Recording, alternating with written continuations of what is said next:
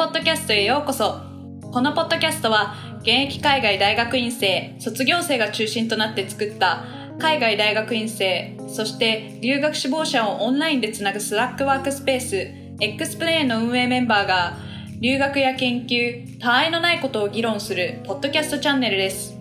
第32回のパーソナリティはあやこでお送りします。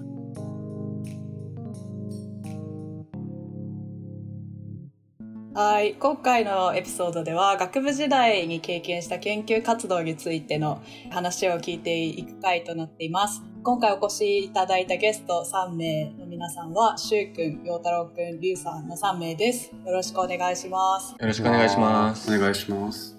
えー最初にゲストの皆さんの、えー自己紹介と簡単にあの研究の話なので学部時代にやってた研究の話とかあと今の実際の博士での研究の話っていうのを聞いていきたいと思います。じゃあ最初しゅうさんからお願いします。はいこんにちは。シュウです。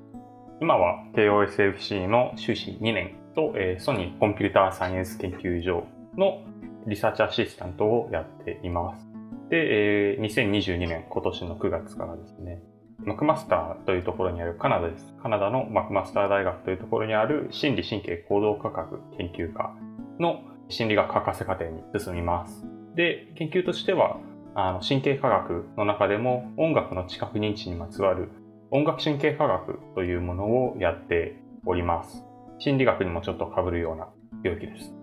はい。で、学部も KOSFC です。よろしくお願いします。お願いしますこの音楽神経科学っていうのははい。理系の分野なんですか？それともあ、ゴリ理系です。ゴリゴリ理系ゴリゴリ理系です神経科学の中の分野なんですそうですね。神経科学とか認知科学の中で、まあ音楽を使ってどういうふうに我々が知覚だったり認知をしているかを明らかにしていくっていうところなので、あの、言語の神経科学とも結構やり方は近いかなっていうふうに思いますね。へえ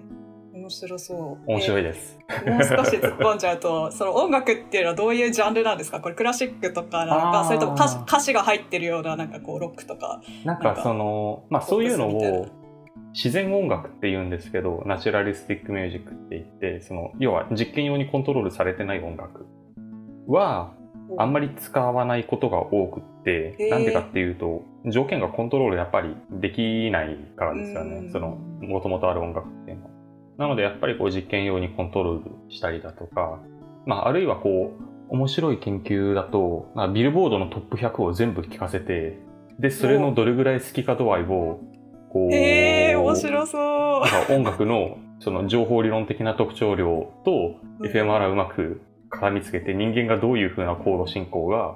その脳の情報処理として好きかみたいな論文があったりとかします。えーじゃあ基本その実験をするときはでもなんだろうインプットする音楽っていうのは自分たちでこう作った音楽とかね計画して作ったものを使うってことですね。いそれがほとんどですえー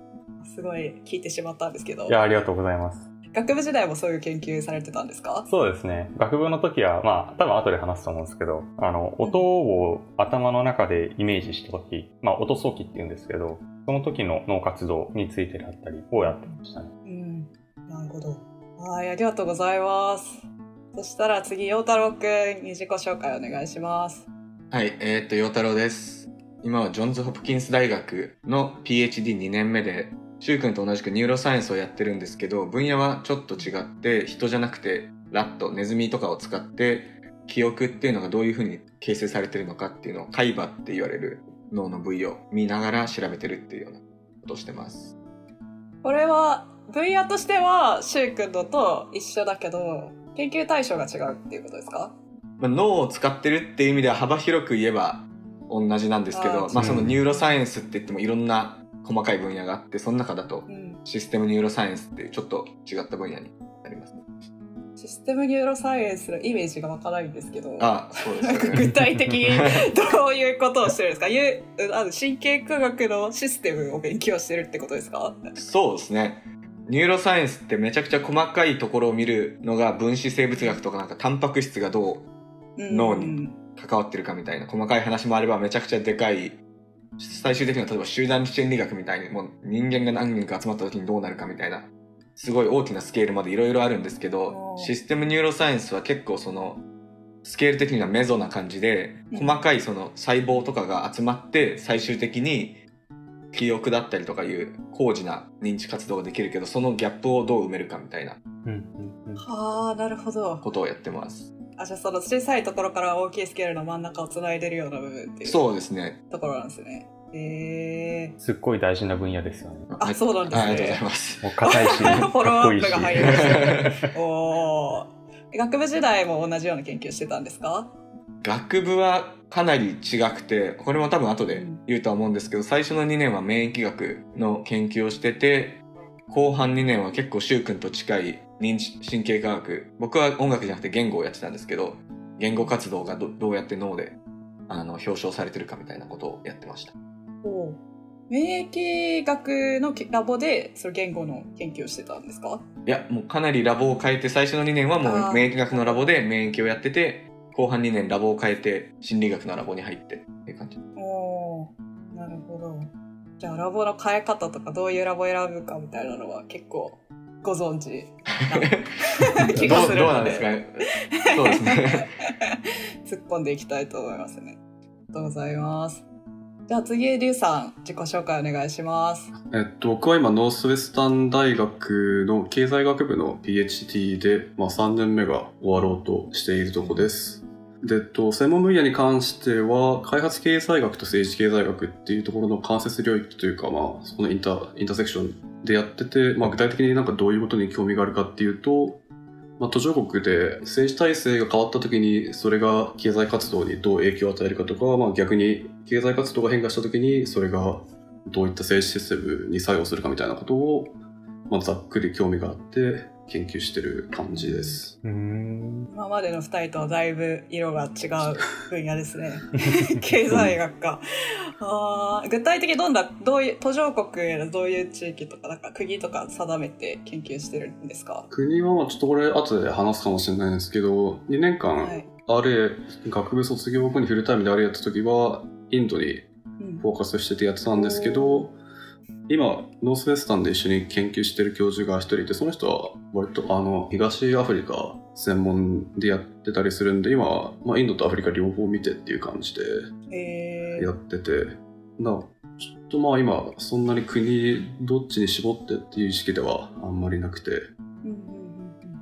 研究対象ってなんかその国で決めてるのかそれともなんかこう手法とか先があってその後なんかこうじゃあこの手法アプライできそうなこの国にしようみたいな。どっちが先にこう研究テーマを選ぶ基準としてくるんですか？多分これは開発やってる、開発経済学やってる人の中で割と分かれるところで、僕が、えっと、RA してた上司なんかも完全にもインドの専門家として、もう文インドの文脈をめっちゃ分かってた上で研究、リサーチクエスチョン持ってくるみたいな。人だったんですけど、逆に割となんか手法があって、それをなんかいろんな文脈で高めるみたいな人も結構いたりするんで、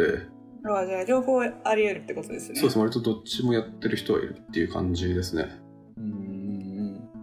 学部時代も似たような研究をされてたんですか？学部時代初めにあのやった研究はもうちょっと違くてあの環境経済学っていうざっくり言っちゃうと市場いわゆる典型的な経済学の、ま、市場にないものに対してどうやってあの価値金銭的な価値をつけるかっていう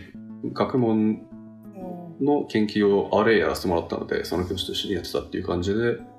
もうちょっと卒論でそこからちょっと開発経済学にシフトしたっていう感じですね。うんうんうんうんうん。なるほど。じゃあちょっと学部と今の研究は若干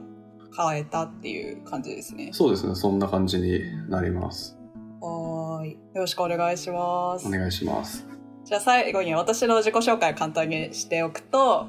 えー、あやこと言います。パーソナリティをやっています。学部は東京工業大学という日本の理工系の大学を出ていって、学部と修士まで取ってから、えー PhD で今アメリカの、えー MIT マサチューセッツ工科大に来ています。で、専門は地球惑星科学という分野で、まあその名の通り地球から惑星までを扱った研究分野なんですけれども私はその中でも地球に東工大にいた時は地球にフォーカスしていて主に地震のメカニズムについて研究していました。はい、学部時代の研究テーマですね、その地震学のトピックだったんですけれども、どんなことをやってたかっていうと、まあ、基本的には観測で得られたデータをですね、えー自分のパソコンに落とし込んで、で、それをいろいろフリエ変換とかして解析して、で、その地震波形から実際に起きた地震のメカニズムだったりとか、断層の形状だったりとかっていうのを推定していくっていう、まあ、逆解析みたいなことをするという研究手法をとっていました。はい。そんな感じです。そしたら皆さんに、ゲストの皆さんに改めて学部時代の研究内容について詳しく聞いていきたいと思うんですけれども、えーまた、周さんから学部の研究内容についてもう少し詳しく教えてもらっていいですか、もちろんです。内容に関してはですね、えっと、実は一番最初の最初は先ほど言った音早期ではなくて、一番最初の半年は、えーこの大学院の先輩の手伝いをしていて、その時はあ調整脳幹反応といって、この脳の中のこう脳幹っていう部分があるんですけど、最後までこう生き続ける結構ローレベルな脳の部位があって、そこからこう音を聞いてる時の脳の反応を取るみたいな実験の手伝いをしていました。で、それを半年だけやって、その後は学部生をこうグルーピングしてお前らこれやれみたいな感じうでん。テーマを与えられて、で、それをやり始めたっていう感じで、それが結局3年持って、で、僕学部が3年で卒業してるので、3年、2年半か、2年半しかやってないんですけど、で、その2年半やっていくうちに結局みんなどんどん抜けてって、最終的に僕の研究になったみたいな感じでえー弟グループでやってたんですね。そうですね。もともとは先生の実験案と大まかな方向性だけ与えられて、グループでやってました。うん。で、最初のうちは神経デコーディングっていう、まあ、ブレインコンピューターインターフェースみたいな話で、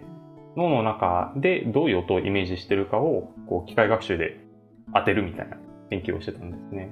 ただ、うんやってるうちに、まあ、僕だけになったし、本当にこれでいいのかなみたいに、ちょっとサーベイしたら、もうちょっといい筋あるじゃんということで、その応用向けの方向から結構基礎向けの方向、音を頭の中でイメージしている時の、まあ、認知プロセスを、こう、脳波とか脳ネットワークを使って明らかにするみたいな方向に着手したので、一つの実験使って二つの研究をしたみたいなことを学部の2年半ではしてました。なるほど、なるほど。はいありがとうございます。じゃあ続いて、陽太郎さん、学部時代の研究を教えてください。はい僕は学部時代はあの今綾子さんがいる MIT に通ってたんですけど最初の12年は本当に今と全然関係ない免疫学の研究をしていてあの正直かなり記憶が曖昧なんで適当なことを言いたくないんですけど 要するに免疫って体の中でいわれる白血球っていう細胞がいてそれが血の中にあってなんか病原体とかを攻撃してくれるっていう感じなんですけど、赤血球っていう酸素を運ぶ、まあ、赤い細胞もいるんですよね。でこいつらあんまり免疫にも関わってないんですけどめちゃくちゃ数は多くて頑張ってこの赤血球を免疫細胞にできないかみたいなのタンパク質エンジニアリングとかをしてやってました。でそれがもう最初の2年だったんですけど、まあ、その分子つながりで大学2年の夏にマックス・プランクフロリダの安田先生の研究室でまあタンパク質エンジニアリングなんですけどこれはあの脳を使って脳の中のタンパク質をイメージングするみたいな研究をさせてもらった時に neuroscience が面白いなって思ってそこからかなり分野をシフトして3、4年生は心理言語学って言って、まあ、要は言語を僕たちがどう理解してるのかっていうのを調べてる学問なんですけどこの分野のラボに入って fMRI っていうイメージング技術を使ってあの文章を読んだりしてる時の人の脳活動を見てどういうふうに言葉を理解して言葉を生成してるのかっていうような研究をしてました。えー、これ全部一人で結構いろんな研究室を回ってやってたんですか？えっと、最初の1、2年生は、ほぼ院生とかポスドクの人のお手伝いっていうか、その人のプロジェクトを一緒にやっていくって感じだったんで、その分かなり記憶が曖昧っていうのもそういうことなんですけど、うん。3、4年生で入った時は、最初、院生の人がいて、その人と共同プロジェクトを始めて、うん。で、それが最初の1年ぐらいで、だんだんノウハウがついてきたところで、3年の夏の段階で自分のプロジェクトも持たせてもらって、それを同時並行でやってたっていう感じです。うんはい、ありがとうございます。じゃあ最後、リュウさんお願いします。はい。えっと、僕、学部はアメリカメイン州のコルビーカレッジっていう東海岸の小さいレベルアーツカレッジに行ってたんですけれども、そこで2年生の夏休みのタイミングで環境経済学を専門にしている先生のもとで RA として働き始めたのが、まあ、経済学の研究の取っかかりの始まりっていう感じで、まあ、ちょっと具体、ちょっとこれも、陽太郎と一緒で、僕もあんまり正確に覚えてないんで、あんまり 嘘は、時間経っちゃったから。嘘は言いたくないですけど、ざっくりと言うと、その、かんえっと、産後省の保全だったりとか、あの、新しく国立公園を作るときに、それに対して人々がどれだけあのお金を払う、払いたいかっていう、どれだけ金銭的価値を見出してるかっていうのを、まあ、サーベイを元にするんですけど、具体的になんか質問をいくつかして、その中で、例えば、えっと、国立公園作るとこれだけ仕事が生まれて、で、その分、例えばハンティングとかのアクティビティがこれだけ制限されて、で、入園料がこれだけでみたいな、これぐらいですみたいな、それ、そういったいろんなバリアブルを変えて、なんか3つ4つぐらい選択肢を出して、で、あなただったらどれを選びますかみたいな、となんか10回ぐらい聞いて、で、それでなんか人々がそのそれぞれの変数に対してどれだけ価値を見出してるかみたいなことをサーベイをもとに算出してたっていう感じですね。うん。これ実際に現地調査とか行ったりするんですか？最初にやったのが、そのメイン州で国立公園ができるっていう話があって、で、それに対してじゃあ、あの、じゃあもしそれが作られた時に人々がどれだけ入園料払いたいかとかを調べるためにやったんですけど、最初になんかあの、郵送でメールを送ったら全然なんか返事返ってこなくて、それでちょっと、やべ、やべってなって、それであの、なんか、ネット上のあのサーベイ専門会社に頼んだらめちゃくちゃ返事が返ってきたんで、えー、やっぱインターネットの方が返答率は高いですね。基本的に返答率高くて、うんうん、ちなみに何人ぐらいに聞いたんですか？その調査は。全然覚えてないんで、すいませんまあ、正確に分からなければ 大丈夫です。はい。え、ちなみに、あやこさんはどういう研究されてたんですか？はい、私は研究室に入ったというか、まあ、居候させていただいたのが、まあ、学部1年の後期くらいからで、私すごい地震学をやりたいって思って東工大に入ったんですけど、なんか当時地震学の教授が誰もいなくて、でそれ入った後に気づいてですね、あの、どうしようみたいに なってたんですけど、そしたらなんかたまたま1年のその夏休みに、東北大学から一人地震学の教授が着任して、東工大に。で、あ、これはいいチャンスだと思って、で、その先生に何か何でもいいのでちょっとやらせてくださいみたいな感じで相談に行ったら OK みたいな感じでそこから研究を始めました。で結構地震学のその観測データの解析っていうのは、まあ、プログラミングができないとお話にならないところがあってで私はプログラミングを一切やったことがなかったので、まあ、最初はプログラムを、まあ、1年くらいこうコーディングの練習とかあと波形データをどう扱うかみたいなすごい基本的なところから習ってでその後、まあ実際にデータを扱ってあのいじって解析を始めたっていう感じでした。そんな感じです。で、えー皆さん自己紹介していただいてどうもありがとうございました。今回のエピソードでは、えーこういった学部時代に、えーと行っていた研究活動にフォーカスしてですね、今後のエピソードでは、まあ、学部のまあ通常その日本の大学とかあとまあ学部3、4年生とか、まあ、後ろの方で研究室配属っていうのが正式にあることが多いと思うんですけど、まあ、学部1、2年から始めたそういう早期の研究活動を始めたきっかけや、えー最初に始めた研究の内容、それから実際にそういった活動をしてみてどうだったかっていう話を伺っていきます。で、最後に、まあそういった研究活動の経験がどう生きていったかとか、まあこれから PhD で挑戦したい研究分野についても、えー皆さんの分野について熱く語ってもらえたら、あの、いいエピソードになると思うので、えー今回そういった話を中心にお届けしていきたいと思います。